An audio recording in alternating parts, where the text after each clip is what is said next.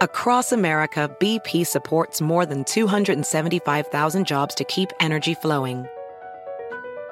Jobs like building grid scale solar energy in Ohio and producing gas with fewer operational emissions in Texas. It's and, not or. See what doing both means for energy nationwide at bp.com slash investing in America.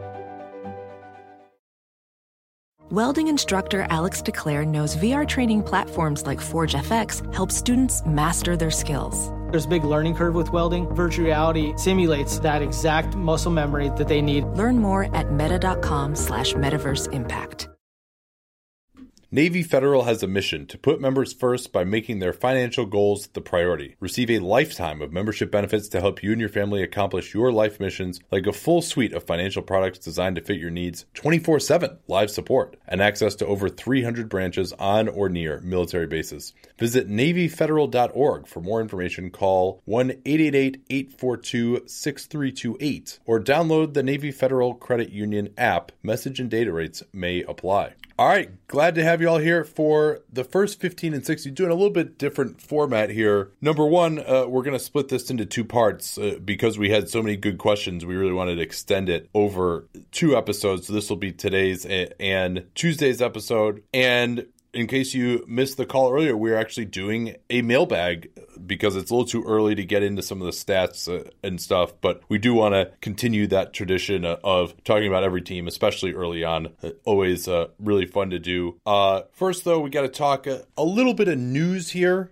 We'll start with uh, the fracas, uh, as Marv would say on Saturday night. Suspensions abound. I don't really want to go through analyzing the number of games of the suspension. We're just going to say it. There's plenty of other people who are going to talk about that. It's not really very interesting. We got a lot more interesting stuff to discuss. But Brandon Ingram, four games for beginning the incident and then escalating it by returning to the fray with a punch. Rondo, three games for the punch and also spitting on Chris Paul and Chris Paul two games uh, for throwing some punches as well. Uh, what else we got here? Well, we should talk a little bit about the age limit reporting by Woj that the age limit negotiations have hit an impasse. And this is an impasse that is both surprising and unsurprising. The unsurprising part is that the teams are trying to get more from the Players Association. Basically, the, the big points here are they want medical information and combine participation from everybody who, you know, from, from everybody.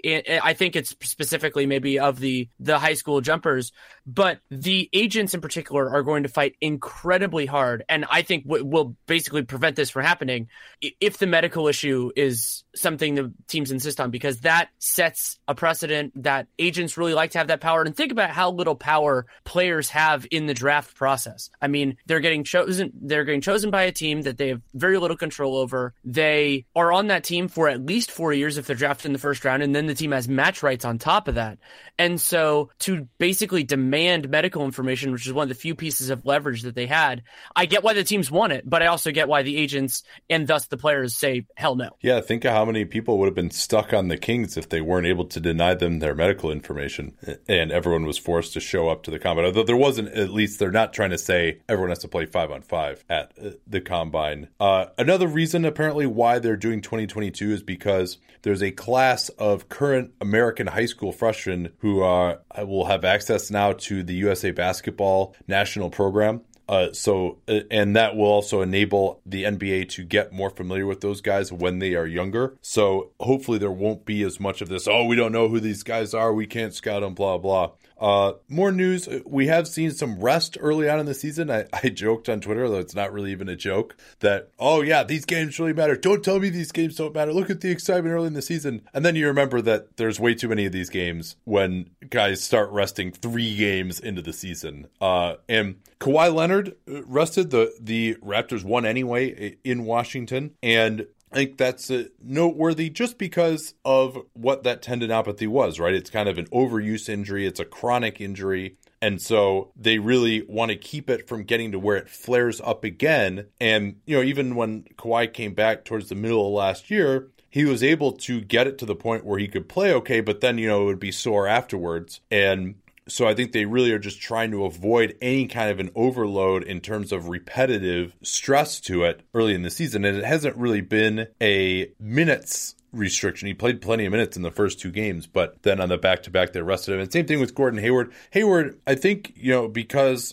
it just wasn't during the season and there was other stuff going on, the significance of that second surgery that he had. We talked about it obviously, but you know, it wasn't something that really was discussed until Zach Lowe's article and that Players Tribune slash Athletic video, athletic.com slash capspace, by the way, to sign up and, and give us some credit if you sign up for the Athletic. Uh, that yeah you know you have a plate taken out of your ankle. That's another significant invasive surgery. And so hayward looked much better in that game i thought against the raptors on friday which we did for twitter nba show and really enjoy. That was a, a, just a, a, wonderful yarn of a game. But so he's resting as well. He appears to be on like a 25 minute limit. They're not even starting him in the second half either um, to help him be able to close games. Uh, We'll just go through some of the rest of the West stuff and then we'll do the rest of the news for the East in line here. Uh, Dirk is out at least through the end of the month with uh, that ankle issue, and it really doesn't even sound like he's doing anything or like starting to practice or anything. So it could be even longer uh, than that, you would think. And then in Memphis, big news JaMychal Green out for a month with a broken jaw, the second straight home opener where he's had like a four week injury. Uh, they're talking about four to six weeks uh, for him. And Jaren Jackson Jr. had 24 points in uh, against the Hawks. Isn't that also Danny who he torched for that like ridiculous eight out of 13 from three game uh, in the first game of summer league? I believe it was. Yeah. yeah so I guess he just like can't miss against the Hawks. Uh, but it'll be awesome to see him in the starting lineup. And really good to see that, you know, at, at this point, four of those top five picks are just going to be starting for their teams. You don't see that all the time. Bagley, ironically enough, the guy on the worst team is the one who's not starting. Uh, uh maybe the Hawks the worst team. Uh, and the, the uh, Kings did have a nice win in OKC. They've been quite competitive in two of their three games. Um, all right, you want to get started here uh, talking about the Atlanta Hawks, Danny? Yeah, let's do it. And again, we're not saying not only we're not going to do records, but we're also not going to do all the rankings because there's no point. Oh, they're blank in offense, they're blank in defense. It's three, four games. It doesn't really matter. And Oh, and I'm also so we are also a, putting a eight minutes on the here. clock here too. Um, yeah, we're putting eight minutes on the clock. I don't know if you want to start the clock with the the little yeah. discussion we're going to have. Yeah, let's the talk game about that game today. today. You you want to yeah, include that, that? That sounds good. All right, yeah. eight minutes on the clock, and here we go. I'll try to catch it before the annoying buzzer goes off. But uh, you know, sometimes we just need that to curb our, our worst rambling instincts. So Trae Young, 35 points today uh, against the Cavs in an absolute 133 111 destruction. Also had 11 assists. He just looked great. He got up 14 three point attempts, made six of them, was bombing from deep, really uh, on catch and shoots in particular. He, I think he's looked pretty good early in the season. He was plus 16 after he had some miserable plus minus numbers in the first two games. And we saw exactly what it was that made us, and, and particularly me, who had him number two on my board, so excited about him was that once he starts hitting those shots and you have to double team him, so much more opens up, right? And the Cavs, you know, have plenty of experience playing against Steph Curry, but uh, they apparently forgot all about that or just didn't take Young that seriously. So once he started hitting, then he was able to get the assist work going. And I think he's actually, you know, if you're going to compare him to Steph again, a much more natural passer than Steph. And I thought that some of the things that looked really good for him were getting into the lane, rising up, and then being able to drop the pass off to the big at the last moment. It looked really good. Well, of course, had much, much more on Young once we get some more tape on him, but this was a really, really encouraging game for him. He just absolutely killed uh, Collin Sexton. And then uh, a few other notes here. Um, the transition D for the, the Hawks was not good. Uh, they really struggled matching up in transition, but Cleveland just wasn't able to run quite that much after the first quarter. The Hawks actually trailed by 15 in the first quarter, and it looked like it was going to be another miserable blowout. Um, they also just have nothing at the four right now with John Collins out. Uh, and, you know, they're starting Vince Carter. He can't rebound or protect the rim at all. He's just basically a standstill shooter at, this point. Then they're bringing in Omari Spellman, who actually has had some moments in this game, but, you know, he's not a, a three point shooter either. Or I'm sorry, he's not really a four either. Um, I thought Taurean Prince continues to look good, finishing at the rim. Uh, his ball skills, he was able to blow by guys on switches a, a few times. Um, Kevin Huerter, really my first chance seeing much of him. I liked his ball handling ability in transition, liked the fact that he took some threes uh, off the dribble. And uh, on offense, I was actually impressed with his mobility and athleticism and his ball handling. You know, he's more, I think, you know, in terms of that stuff than like just a straight Kyle Korver type, but he really struggled on D. He's, not, he's a very upright player. He's more of a straight line up and down athlete than uh, being able to sit down into a stance. And he really doesn't get deep enough in his stance either. Really, he's just very statuesque uh, defensively. DeAndre Bembry's three pointer looks really good right now. He was even they even ran a play for him to come off a screen and shoot a three. Um, and uh, so he, he, was able to make three out of four. Spellman was four of five from three, as well as the Hawks were 22 out of 47 from downtown uh, in this game. So that's all I had there. Uh, do you want to get into the questions? Yeah, we can do that. One thing I'll mention is I really enjoyed watching Young and Huerter play together. And offensively, defensively, they're going to be real problematic for a while. But offensively, like Huerter's a logical beneficiary of the attention Trae Young's going to get when he's hot. And there was one big play late where it, it was the ball pinged twice, I think, to Huerter. He had a three that effectively ended the game. And the ability that Huerter has to handle the ball could be useful. And then it actually ties in with the the first question that we'll do, and we'll see how many questions we can get to, which is what free agents could or should the Hawks reasonably get for next year? And you're going to start by saying how much space they're going to have. W- yeah. So they'll have about, you know, 38, 40 million in space, depending on where their draft picks end up, because they're not only getting their own, but they have that protected pick from Dallas that they might be getting. And so one of the big things they have to do this year is figure out what they need most, what they need. And fortunately for them, I think they can go in a lot of different directions. I don't know whether John Collins is a four or a five. I also don't know if he's good enough to preclude you from signing somebody at either position. Taurean Prince, I think, can be a part of it, but you can figure out what his ideal role is too. So what I would be looking at as one of the more important things, I mean, sure, it'd be great if you could get a really capable scorer, but somebody who can help give you a defensive identity on the interior would be a great thing. And because you, you could draft that guy too, but I think identifying because the center talent's going to be available this year, you can maybe try to find somebody there. And then a big target would be finding, if it's not Huerter, a logical backcourt partner for Trae Young. Yeah, backup center as well. I mean, someone to be what they're hoping Len would be. Len was awful today, by the way. He does not look good coming off that torn patellar tendon. That that remains one of the just weirdest moves of the off season was paying taking him into cap space so you could pay him 13 million this year. Um, but here's some of the names that, that come to mind for me. Um, you know, I think you want to go young, obviously, some restricted range. I think TJ McConnell is someone who could be a really good long term fit as a backup point guard behind Young. He also just kind of does some of the things that Young doesn't. You know, he's tough, he's scrappy, um, and he'll be an unrestricted free agent as well. I mean, there are so many point guards on the market. Uh, it's crazy. Spencer Dinwiddie is a name certainly that would come to mind as well. Uh, Cory Joseph will be a free agent. He's a guy again who provides some of that toughness uh, that maybe Young is not going to have, and he's also has experience playing in two point guard lineups. Patrick Beverley maybe would be an older option if they decide they really want to you know try and take a step forward next year. We'll see what they look like at the end of the year. Um, Delon Wright also kind of falls into that category for me. They're not going to be in the mix for the top free agents, obviously. Uh, maybe Malcolm Brogdon is another one. I assume Brogdon is going to turn down the biggest extension that he can get, which, eh, you know, I'm not sure if that's a great idea. We'll see uh, how what kind of a season he ends up having. He is definitely older, but there, I mean, there are a lot of options at point guards. I mean, Thomas Satoransky is another one, uh, you know, who could be a good player on this team. We didn't even mention Terry Rozier as well. So uh, a lot of good guys. And then I think at center is another one, some younger guys guys more on the restricted side. Jordan Bell, uh, Willie Cauley Stein, Maxi Kleber is someone who I think could really help them as a you know kind of a switch center, can hit some threes. Uh, but it, you mentioned we don't know whether Collins is a four or five. I think they really need to answer that question uh, this year. And if he is, and I think they need a four regardless of whether he's a four or five because they don't really have anyone else like that uh, on the roster as well. But I think that's uh, that's pretty good. Let's see how much time we have left here. All right, we got a minute twenty. You want to do another one of these real quick? Uh, will Taurean Prince be the Hawks' best player this year? Game in, game out. I think he will be because Collins is such a dependent player, and I think Prince could do a little more with the ball in his hands. And Trae Young is going to be incredibly up and down, and so yeah. I think Prince can be their best player yeah. this year. Trae Young might be the most inconsistent player in the whole NBA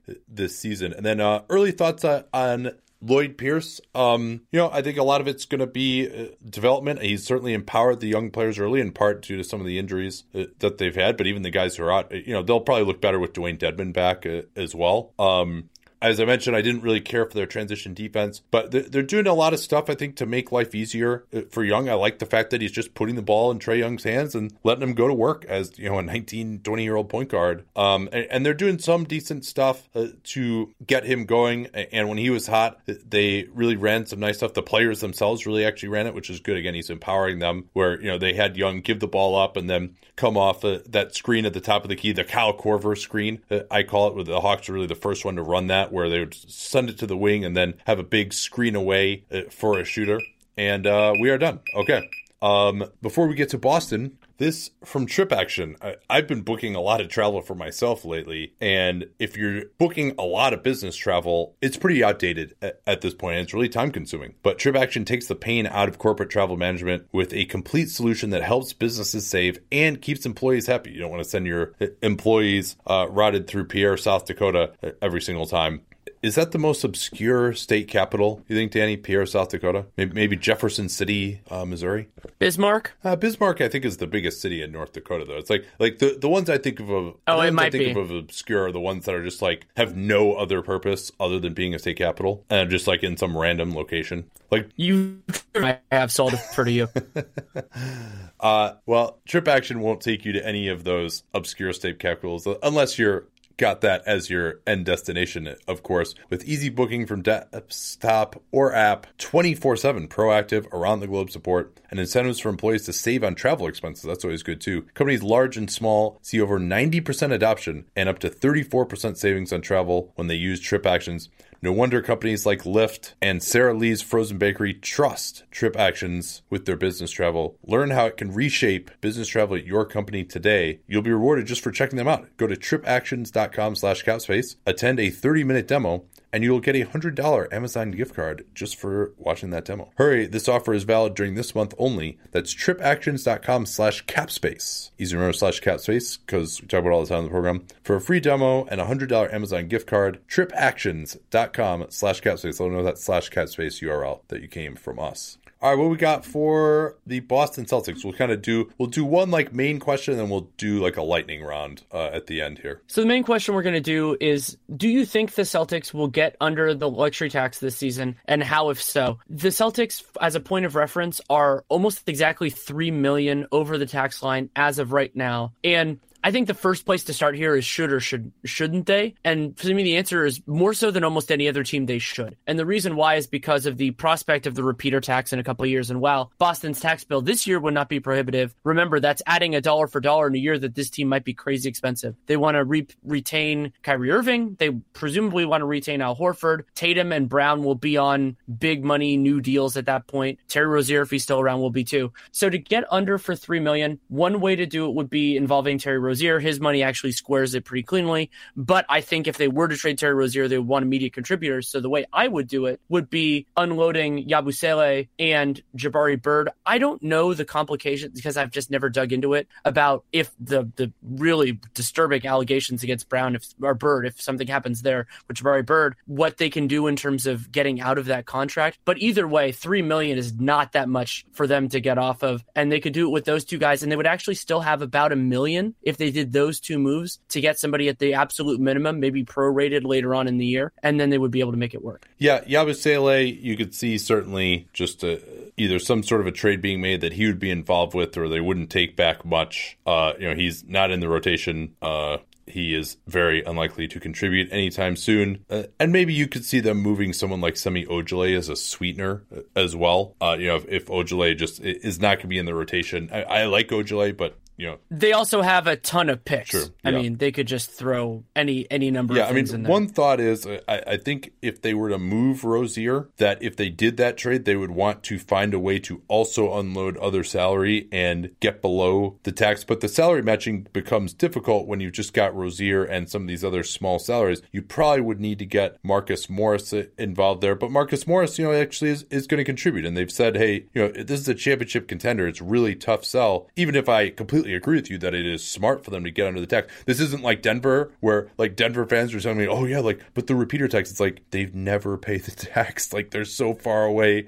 from being in the tax four out of five years. Uh, but this team, you know, with all the talent that they have and the need to pay them, they absolutely are going to be in tax. So it is a much more valid concern when you're so close to it that you might be able to get out. And really, you know, maybe you could say that Marcus Smart could be in a trade once he's eligible uh, on January 15th because uh, you signed with full Bird rights. It's January 14th, 15th versus December 15th if you're just signed as a, as a free agent. Uh, so it is a little bit difficult because, you know, Aron Baynes is another one. He can block a trade though. So a lot of their salary, it's really tough uh, to move here. And so you, you wonder uh, if and how they could do it. I mean, if, if I had to make a guess, and also remember that there's some teams with trade exceptions that could probably fit Yabusele. Um, but you know, what is the price, right? This Boston team, I don't know how many good seconds they have available, but like, does any is anybody interested in uh, you know the number 59 pick in the draft because this team's going to be good and maybe not, and you know, giving up one of their first seems pretty rough. And and so maybe what the structure could be again is all right, a way to offload a little bit of dead salary. Maybe you could include Morris in there as well and get back someone who could contribute on the level potentially of a Morris. But even that is like, all right, so someone who makes $3 million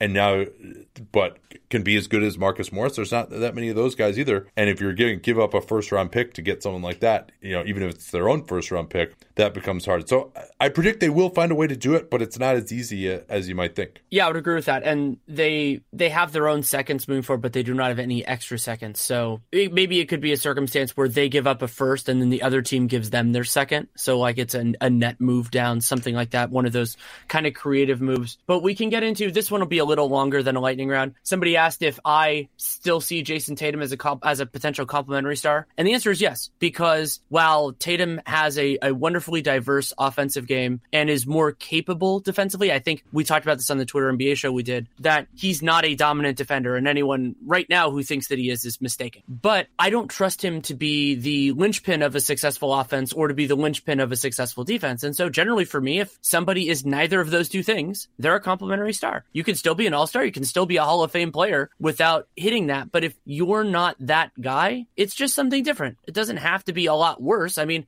I would say DeMar DeRozan is a complementary star. And yeah. I mean, I'm not saying I mean, Jayson Tatum could be better not than a, If you're not a top 15 or maybe even top 10 player in the league, you're probably, I mean, you know, because we talk so much about, you know, championships uh, on this uh, program. And so, yeah, I, I mean, I think, you know, a lot of it complementary is, you know, what do you mean uh, by complementary? Uh, so, yeah, I, I, see your point there, to be sure. Uh, now, is it impossible that he could get to be, you know, a top 10 player in the league? It's not impossible, but. Oh, he absolutely could. I mean, you're probably smart betting against anyone getting to that level, unless it's, you know, LeBron James coming out of high school or something. Um, Do we have enough time for the other well, lightning let, round let me just a, a, little bit more on that, too. I know this is was specifically about your opinion, but sure. I'll give my own, too, that, uh, you know, I don't see Tatum as a guy who draws a lot of help and really is going to have the type of game to set up others, right? He's a mid range assassin, he's a scorer, but is he the kind of guy who's going to get the sort of penetration or the be the kind of pick and roll operator where he gets in the lane, forces help, finds other guys, can average a lot of assists? I mean, really the best creators in the NBA now are capable of doing that, you know. And Tatum has shown some passing chops on occasion, but you know, he, his first instinct in life is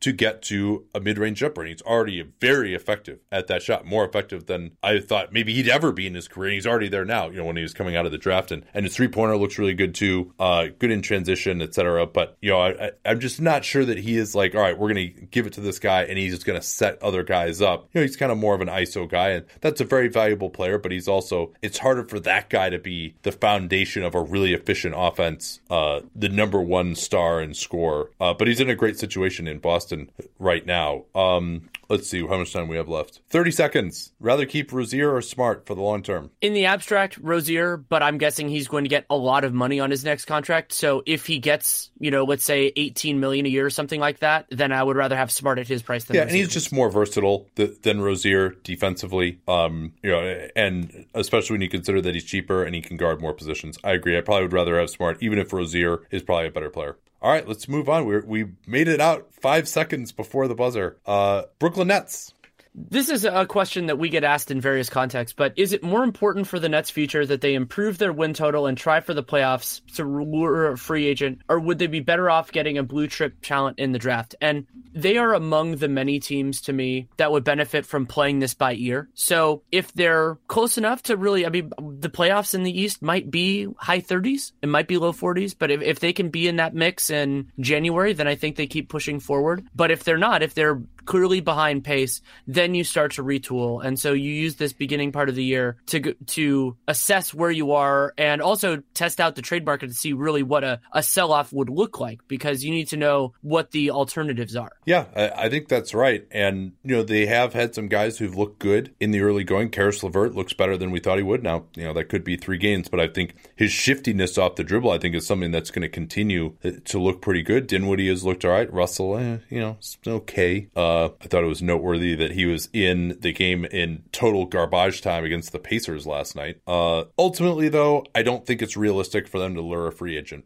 Uh, and, and especially, now they say with the yeah. well, I'll I'll, re, I'll I'll phrase it differently. I don't think it's likely that winning a couple extra games this year makes the difference. Yeah. If they're going to get somebody, it's somebody who has a connection with the franchise that we don't really know yet, and they're gonna they're not going to be sitting there going, oh, they won 38 games instead of 32. That's why I need to go there. Yeah, that's another thing too. And there's just to really have guys at the top of the market, it just seems very unlikely that two guys. Are, I mean, they have the space, but like that two players are going to go there and really transform them and and get them back into the playoffs. I mean, that doesn't seem incredibly likely to me. And then that one guy is going to go there also seems pretty unlikely to me. You know, no matter how good they look this year, that one guy is not going to put them into championship contention very likely. So they still don't have that one awesome guy though. Again, LeVert, you know, might be starting to change my mind on that a little bit. Uh, and so they, they got to still get more high end talent on this team. The best way to do this is in the draft, especially when you say getting a blue chip talent in the draft. Uh, if we're saying like, okay, it's assumed that they're going to get a blue chip talent in the draft versus uh, maybe they would get more respectable and maybe lower free agent, then all right, now it's a, really a no brainer to me. Uh, but you know, I fear that they're just going to kind of end up drafting tenth again, and uh, or not again because they never have their pick, but uh, they'll, they'll end up drafting 10th and you know they've they've done a pretty good job. I, mean, I was thinking about it during uh, the Pacers broadcast. Actually, was talking about this how they got LeVert for taking on Andrew Nicholson and trading away Bogdanovic, who then of course was playing for the Pacers. I'm sorry, they got LeVert for trading away Thaddeus Young, and then they got Jarrett Allen for tr- for the uh, Bogdanovic Nicholson uh, salary dump, and both those guys are now on the Pacers. Uh, but uh, Jarrett Allen and Caris LeVert looking like two damn good picks for 20 and 22. So they've done a solid job. Uh, Rodi Kurucs uh, looks good, although he suffered a sprained ankle late in that game on uh, Saturday against the Pacers. So they've done a, a, solid job of finding talent late in the draft, but hopefully they'll get a chance to apply that to early in the draft. Uh, any other thoughts there? And I think that yeah. leads into yeah, one of the well, that leads into one of the lightning round questions I wanted to talk about, which is which of the players on the Nets has the most potential? They asked Russell LeVert or Allen. I think we can expand it if there's somebody else that you feel does it. And it's interesting between LeVert and Allen. I think the the for me right now, those are the two guys that I'm talking about, just because LeVert has shown a lot more more burst. He's just more explosive to me as an offensive player, and it's not like D'Angelo Russell is a great defender.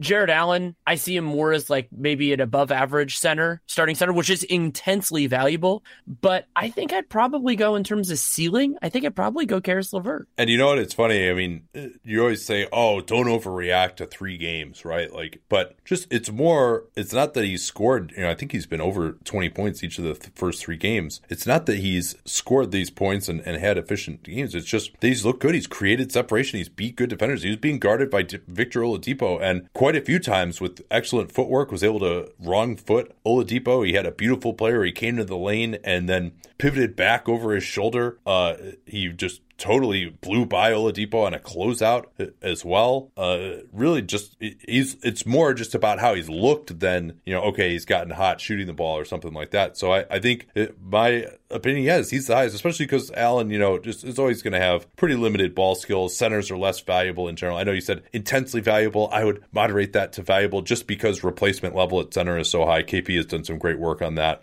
when he was talking about the draft last year. So uh, yeah, LeVert would be at Russell. He's just too slow for me. Um, so I, I, just don't see his potential as being high enough. I might even put Dinwiddie as having higher potential uh, than Russell. And and I was when we're talking about point guards, this is another thing actually that KP did some research on, uh, but there's an, an, article by Baxter Holmes uh, about Steph Curry that point guards generally will have their best offensive seasons uh, at 29, although then they drop off very quickly after that. But they peak later than most other positions do. So you, you can see, and we're seeing that with like Kemba Walker now too. He's uh, has been awesome the, the first uh, three games of the season. We'll see if that continues. A lot of that's been from three, but uh, so yeah, I, I think that's uh, that's it. Um, All right, we got two minutes left here. Which of these last two questions you want to do? I like the question of sh- if should the Nets pay Russell or Dinwiddie, and my answer as of right now might be neither. the the The real lawyer answer is it depends on how much each guy gets Well, gets Din- offered. I mean, yeah. Dinwiddie's Dinwiddie has a has Russell's- a minimum Russell's cap hold, and Russell has a twenty million dollar cap hold. Yeah. So that's uh that's a big part Yeah. of it too. And Dinwiddie, I, I can see because he doesn't have the blue chip reputation, it's more likely that he falls through the cracks of free agency than Russell because somebody's going to see stars in their eyes because of what Russell was. And there's a reason why he was drafted as high, you know, drafted number two overall. So, or was he, he was three. J- Jahlil was, uh, I can't remember Yeah. anymore. But, but I think they need, they need to look for a, a real long term answer that makes sense with their core. And there's a significant chance that both those guys get overpaid or that spending on either of them takes the Nets out of the 2020 Derby, which might actually be their best chance at really getting good free agents. All right, let's uh, move on to the Hornets. To whom would you give a majority of the shooting guard minutes to for the Charlotte Hornets? And so, who are our options here? I mean, I think we could talk about their wing rotation. We- We're going to talk about that actually for the Heat with Liam, who is really interesting. But you know, some of the guys they have, uh, they've got Tony Parker, whom they've played some in two point guard lineups. Jeremy Lamb uh, is starting for them right now. They got Malik Monk as well. He played 34 minutes the other night against the Bucks. Uh, you know, And we should mention Nick Batum because he was the starting two guard last year for this Yeah. team, though he shouldn't be the two guard for this team this yeah, year. no, it looks like Batum is probably going to be, uh, you know, really at small forward. Then Miles Bridges is in that mix. Dwayne Bacon, in theory, although he probably shouldn't play at all, uh, based on what he's shown in, in his career, um, as kind of a ball dominant guy who doesn't shoot any threes and isn't efficient. So, um, it's interesting. I mean, they actually have some options. Uh, Monk has, has looked solid. I think Lamb, though, is the best two way option. Uh, also has some pretty good ball skills. So I, I think him starting makes sense. Monk is, you know, really a, a Lou Williams type of uh, sixth man uh, in theory if, if he can get there. Don't really care for Tony Parker at the two at all, uh, just with his lack of shooting. And they have, you know, between Monk, Lamb, Batum, they've got enough other guys who can handle the ball on the perimeter that having Parker out there with another point guard just doesn't really make sense. I think he should just be more of a straight backup role. I mean, I think they're trying to find way because he's this marquee sign. They're trying to find ways to play him more. Uh, but you know, I don't really see him being particularly effective, uh, just as he wasn't really in San Antonio last year. So, uh, anything you would add to that? I would say when you have Kemba starting, and Batum can make passes and decisions, though he's not as dynamic uh, physically as he has been earlier in his career. You don't need as much of what Malik Monk brings. Sure, his ability to catch and shoot is valuable, and if Lamb continues to struggle as a shooter, then this starts to change the calculus a little bit. But I would rather have a little bit more size there, especially now that they're bringing MKG off the bench. So I think Lamb is a more cohesive fit with it. Now, if they move Kemba Walker, then you probably bring Malik Monk into the starting lineup to give you a more dynamic ball handler to complement whoever is the other point, the other guard in the starting lineup. Hornets have actually looked pretty good early. In fact, they Yeah, uh, they oh, have. the Heat almost came back on them the other day, but uh, they had a nice lead there. Just uh, completely destroyed the Magic. I mean, what, that's going to be one of the worst offensive games all year. Uh, that Magic game uh, in Charlotte. All right, we got about four minutes left here. Where do you want to go next? I want you to answer this because I've been struggling with it since we saw it Yeah. in the prompt. What is a reasonable return for Kemba Walker in a trade right now?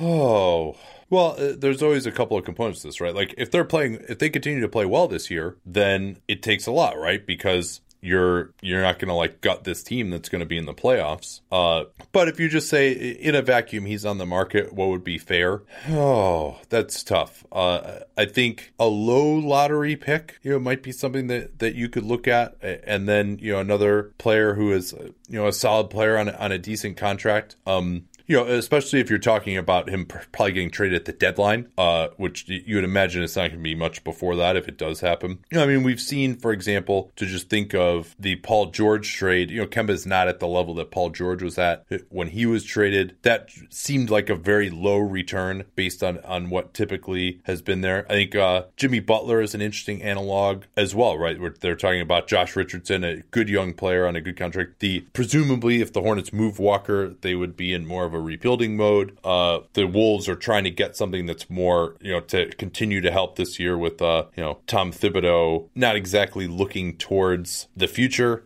at the moment with his job in jeopardy after this year in theory. Um, you know, you could look at then for just a regular start because it's like is kind of below a superstar, but and you know, I think he should get more than say Eric Bledsoe did last year, even though Bledsoe had two years on his contract, uh, and that Bledsoe was essentially just you know a, a, a, protected pick that was protected to be out of the lottery essentially uh, for at least a couple of years. So, you know, I'm thinking like something around the 10th pick, the the 8th pick, something like that, you know, in terms that thing in terms of value, but that's or you know a top eight protected pick, a top six protected pick, something something along those lines. But you know who has that type of a pick, right? Who he's presumably going to get traded to a contender, and then you're like, all right, you know what's what are you going to find there? The teams that have the only good team that has a lottery pick going forward really is the Celtics, and you know they don't have no need for Kemba Walker whatsoever. So it's going to be hard to find a deal for sure that's going to really give them the type of future assets that they want. You know, I mean, maybe if it's Phoenix, but you know, Phoenix isn't going to be in the playoff mix. Uh, Uh, so you know, you could have like, yeah. Well, and that, and that ties in with the other thing I wanted to say is there's also the complication of whether the team is treating him as a rental or whether they're getting value with his Bird rights. Yeah. Because that would be the ideal. Would be a team that could benefit from him this year and as his Bird rights. But there just aren't that many teams on that list. Like you know,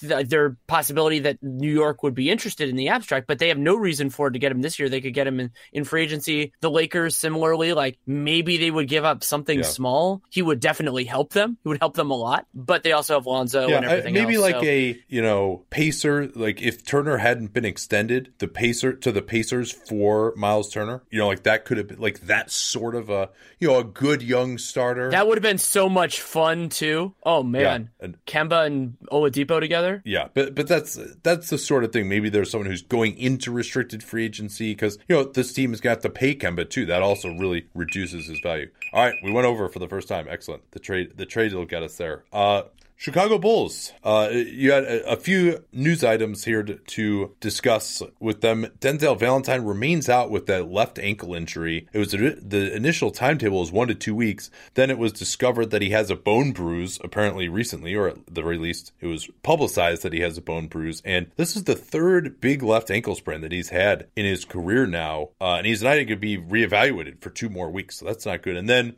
we actually speculated on this when Shaq Harrison was waived right at the start of the season that the Bulls would be a great fit for him. They have in fact signed him. They are going to waive uh, Omer Asik be interesting to see whether Asik gets stretched. He's owed three million for next year. They have to decide within 48 hours of waiving him.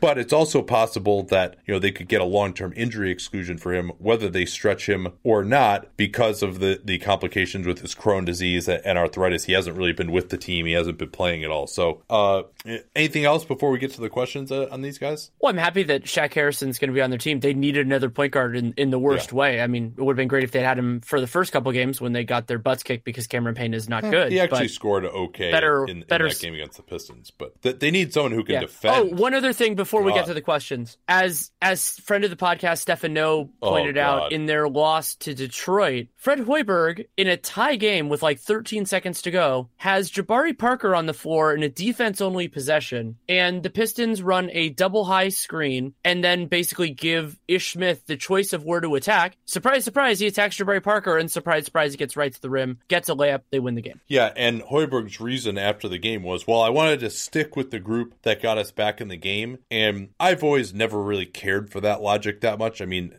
and especially in the last possession of the game where you're really matching up, they've called a timeout. They know exactly where they're going. Uh, you know, I don't really care for that. Also, uh, it's rare that I will dispense fantasy advice. But any power forward who has any kind of ball skills going against the Bulls, being guarded by either Bobby Portis or Jabari Parker, and you know, not a ton of help defense on that team either. Um, you know, I mean, just watching like what Ben Simmons and Blake Griffin had 33 as his high as a Piston, uh, just completely destroying the Bulls uh, on Saturday night. So uh, there you go, little free uh, daily fantasy advice for you there. Um, DraftKings.com, by the way, use that cap space code. Uh, all right, here's the question. I'll let you start off here. What do you guys see as the optimal situation fit wise for the Bulls front court long term? Can Lauri and Carter play together all the time, or should they be staggered more? I like the fit of those two oh, guys. Oh, yeah? I I mean, it'll depend on how how well they play, but in terms of fit, I have no problem with those two guys being penciled in as the front court of the future. And Carter's defense can work well. I mean, I, I still want to see more of Markkanen as a switch guy. He did show more athleticism last year than I I expected from him, and you could do a couple of different things defensively, but it's also going to depend on who you get at the three. I mean, Zach LaVine is not a good switch guy, so there there are lots of problems there, and they're paying him seventy six million, I believe it is. Hey, he, So, he's yeah, uh, I have absolutely he's been no really problems. good offensively. Like he, if he plays, Oh yeah, if he oh yeah, like this all year, we're gonna look like idiots for saying that was a bad contract. right. Yeah, if he if he keeps being even even with his defensive foibles, if he's this good offensively, not a problem. Yeah, I like the Do you disagree with me at all in the fit of not Markkanen in the and Carter? Uh, I think those guys. That was the excitement of drafting Carter. Um, I think those are both pretty intelligent guys. Some guys who've shown some ability uh, to switch. Uh, and offensively, they can both shoot the ball. We haven't seen much of the three ball yet from Carter. You know, he's been more kind of handling the ball, doing DHOs. But Carter can pass pretty well too. He can make decisions on short rolls. Uh, you know, throw it to the weak side to Markkanen, uh, and then space it out if they want to post up.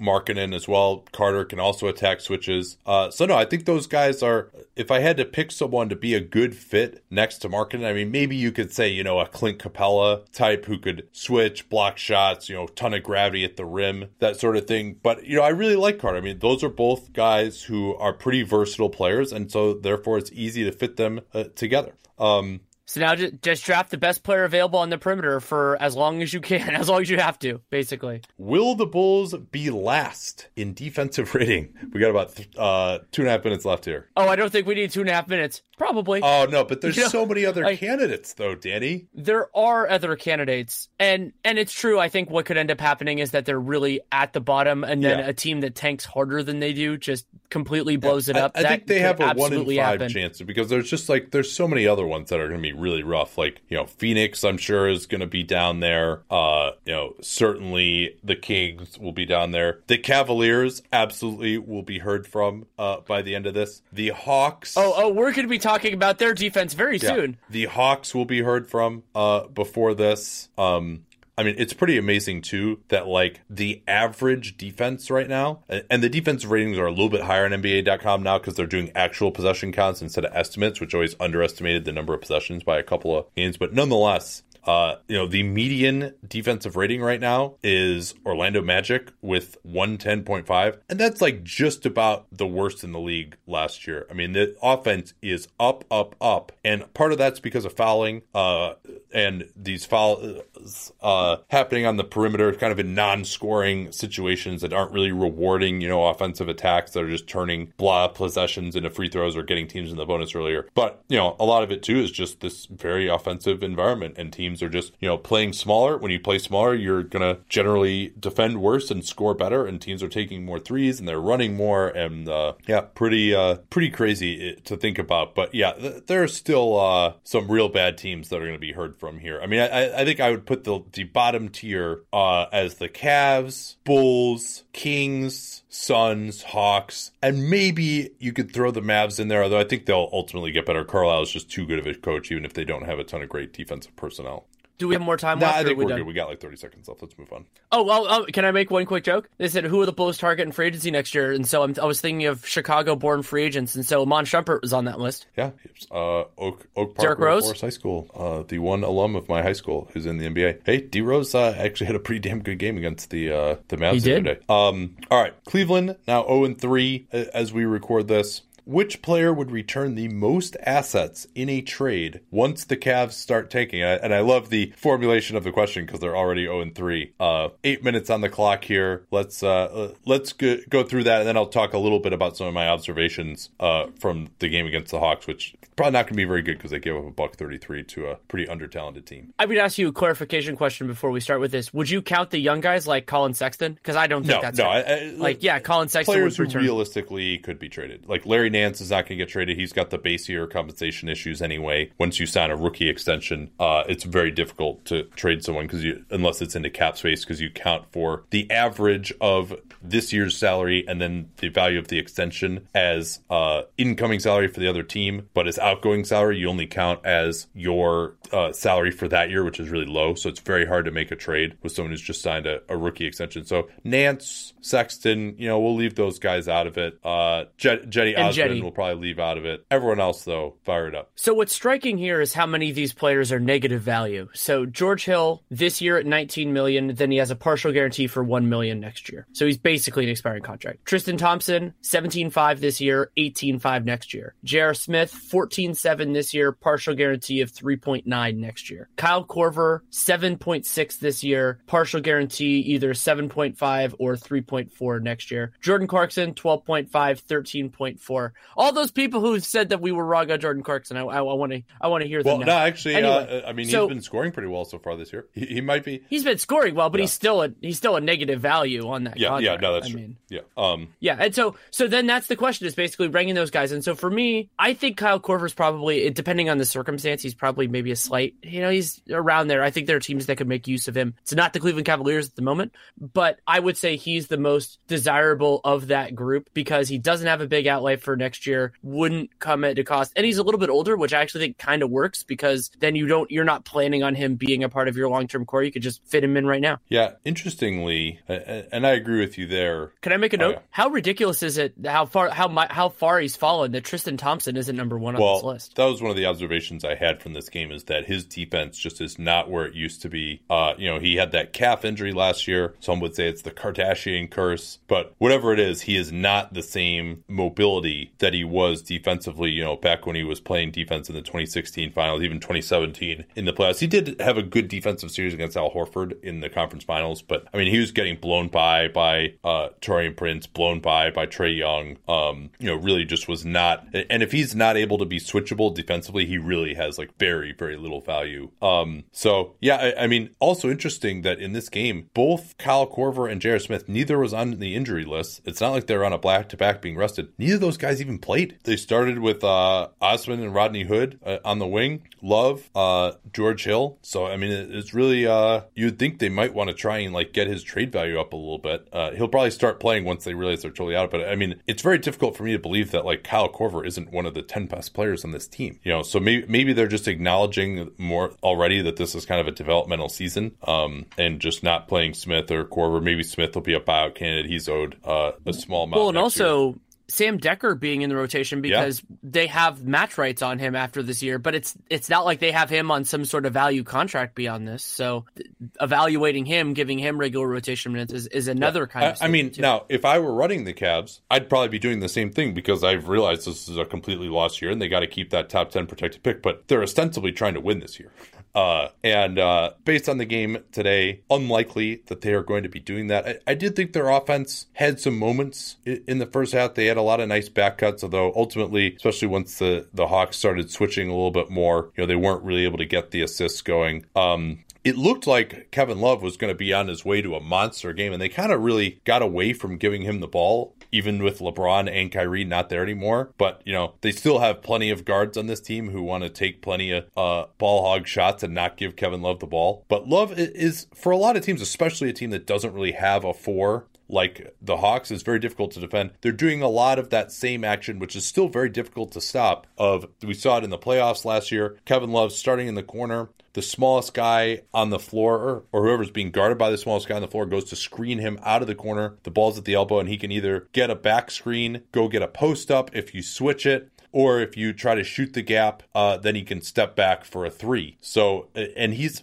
I was trying to think of other players that it might be interesting to run that for. And there really aren't very many power forwards. Karl-Anthony Towns actually would be a fascinating one to run that play with, but you know the Wolves just don't really have enough spacing to do that or enough creativity, frankly. Uh, but it's a very, very difficult play to stop because if you have a guy who can both shoot the three, stepping back behind the screen, and has post up ability uh, as well. Um, Cedi Osman looks very comfortable from downtown. That was one of the big questions for him, but he's also still pretty skinny. Guys who are not even like really strong guys, like, you know, a Taurean Prince, are just going right through him, uh, even when he has position defensively. I mentioned Thompson's defense and, and just the Cavs D overall, it's not any better uh, than it was. You know, people were actually saying, oh, maybe with LeBron gone, it'll be better, which, you know, because he was the leader and because he was giving so little effort last year, you thought maybe there could be some truth to that, that maybe just like getting him out of their defense defensive culture could help. But uh, no, I mean, pretty much like they tried everything. It was just as haphazard as it as it always was with LeBron. There, you know, they'd switch. They didn't know that they were switching. They don't have the personnel to switch when Love is out there, and they can't take Love off the floor now the way they used to sometimes. Uh,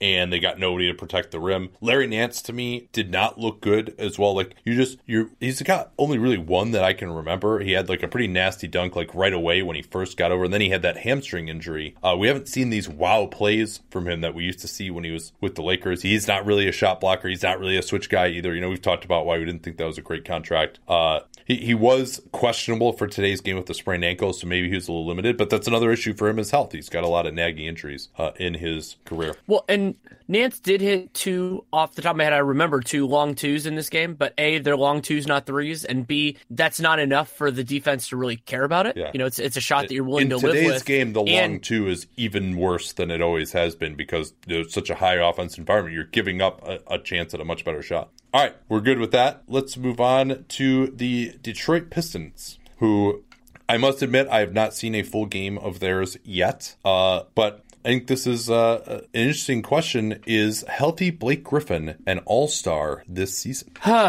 I mean, I think there's a chance of it. It's you know being in the East as opposed to being in the West opens it up a little bit, but there's there's still a lot of talent on the forward line. I mean, sure as heck not going to start. I mean, they have you have Kawhi and you have all of the Celtics guy. You know, the Celtics guys. You have so Giannis is obviously going to start. He'll probably be the leading East front court vote getter, but it's not so deep that I think you know, and he's going to probably have a lot of usage. So my instinct is no, but I do think there's a respectable shot. Yeah, I mean, you'd have to say, uh, especially, uh, we'll see how how good the Pistons are, right? I mean, and the Pistons, people forget, were actually pretty respectable last year, and then of course, as soon as Reggie Jackson goes down, they completely fall apart again. Uh, and so if they start off pretty well, and you know they're over 500 by a little bit, and they're in the playoff mix, and they're looking like the sixth seed or something, uh, or the seventh seed, then I think it, it looks a lot better for them. If they're not in the playoffs, you know, I don't see it. I mean, a, a lot of of it is, you know, how much are the coaches going to say, okay, someone like Ben Simmons or Jayson Tatum, Gordon Hayward coming back from his injury probably isn't going to have played enough minutes by then. He doesn't seem on track, but maybe, you know, how many of these guys uh, who are younger versus Blake Griffin, who you know, has never been particularly well liked, uh, but it's still, you know, more established, a bigger name than some of those guys. Uh, who else is he in, in competition with uh, at four? You know, maybe if the Bucks are doing really well, Khris Middleton could be in the mix for one of those front court spots. Well, Kevin Love would be yeah. an interesting yeah. one he, to be. He is a very interesting analog there. Uh, you know, obviously Embiid, he'll probably be the starting center again.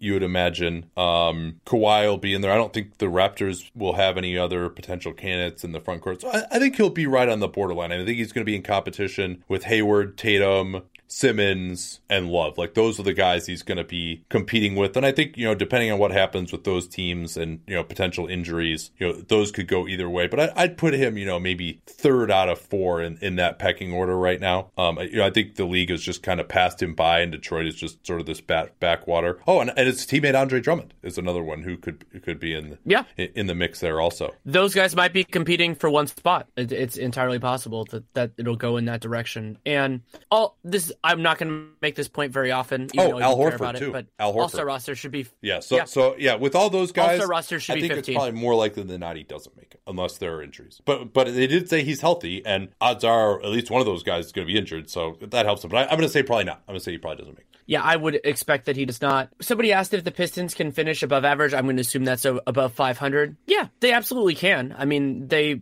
have enough talent to to beat the bad teams, and then they can compete against the mid tier. I think they'll get worked a lot by the best teams just because they don't have enough offensive firepower, and they're they're not super hard to defend. So th- they'll probably have to do their damage in the bottom half of the league. But can they? Yes. Will they? I I think I said they would win 37. that's about where I still expect them to be. Yeah, I had them pick for 36 this year. They're over under. I think it was 39 though. So and hey, they started 2 0. Those wins are, are in the bank at least here. All right, uh, we got one more here before we got to take this to a part two, and that is the Indiana Pacers, who are two and one as of uh, this discussion. Um, you wanted to introduce a, a feature you're going to be tracking all year here for the Pacers. Yeah, I'm not going to give the numbers through three games for this year, but I'm going to like. So I did this last year. I picked a couple things at the beginning of the year. Like there was one with Demarcus Cousins and AD, which sadly we only got for half the year. But I want to track Victor Oladipo's proportion of shots and success on three different categories. And so pull up threes last year, they were 17% of his shots, and he made about 36% of those. So that meant that it was one 1.068 points per shot attempt. So that's you know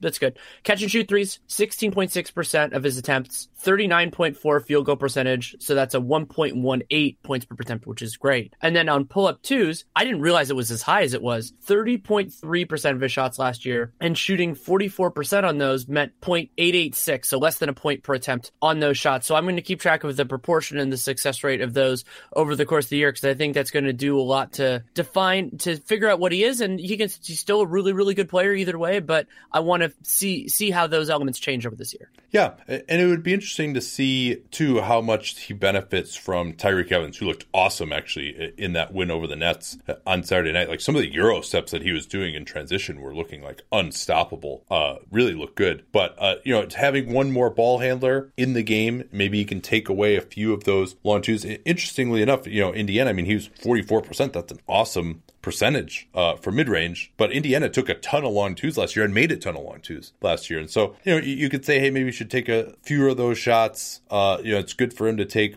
more threes, and that's true to some extent. But you know, still somebody has to take the long twos on a team uh, in general. And so if you you have someone who can make forty four percent of those, that's actually like not bad. You know, so I don't think it's the end of the world that he's taking that. Um, all right, we got about six minutes left here. So uh, the one of the questions we had is how much do you expect the Pacers to benefit from roster continuity? I think of that really mattering for about the first month of the season, and it will really help them because their starting five is exactly the same, and those guys fit together well. They also played their, to me, some of their best basketball at the end of last year, you know, in that playoff run when they took the Cavs to seven games. And they did turn over their bench, but I think the way that their bench turned over actually works better, maybe because you can use Tyreke Evans in a lot of ways. He's also an upgrade off of what they had before.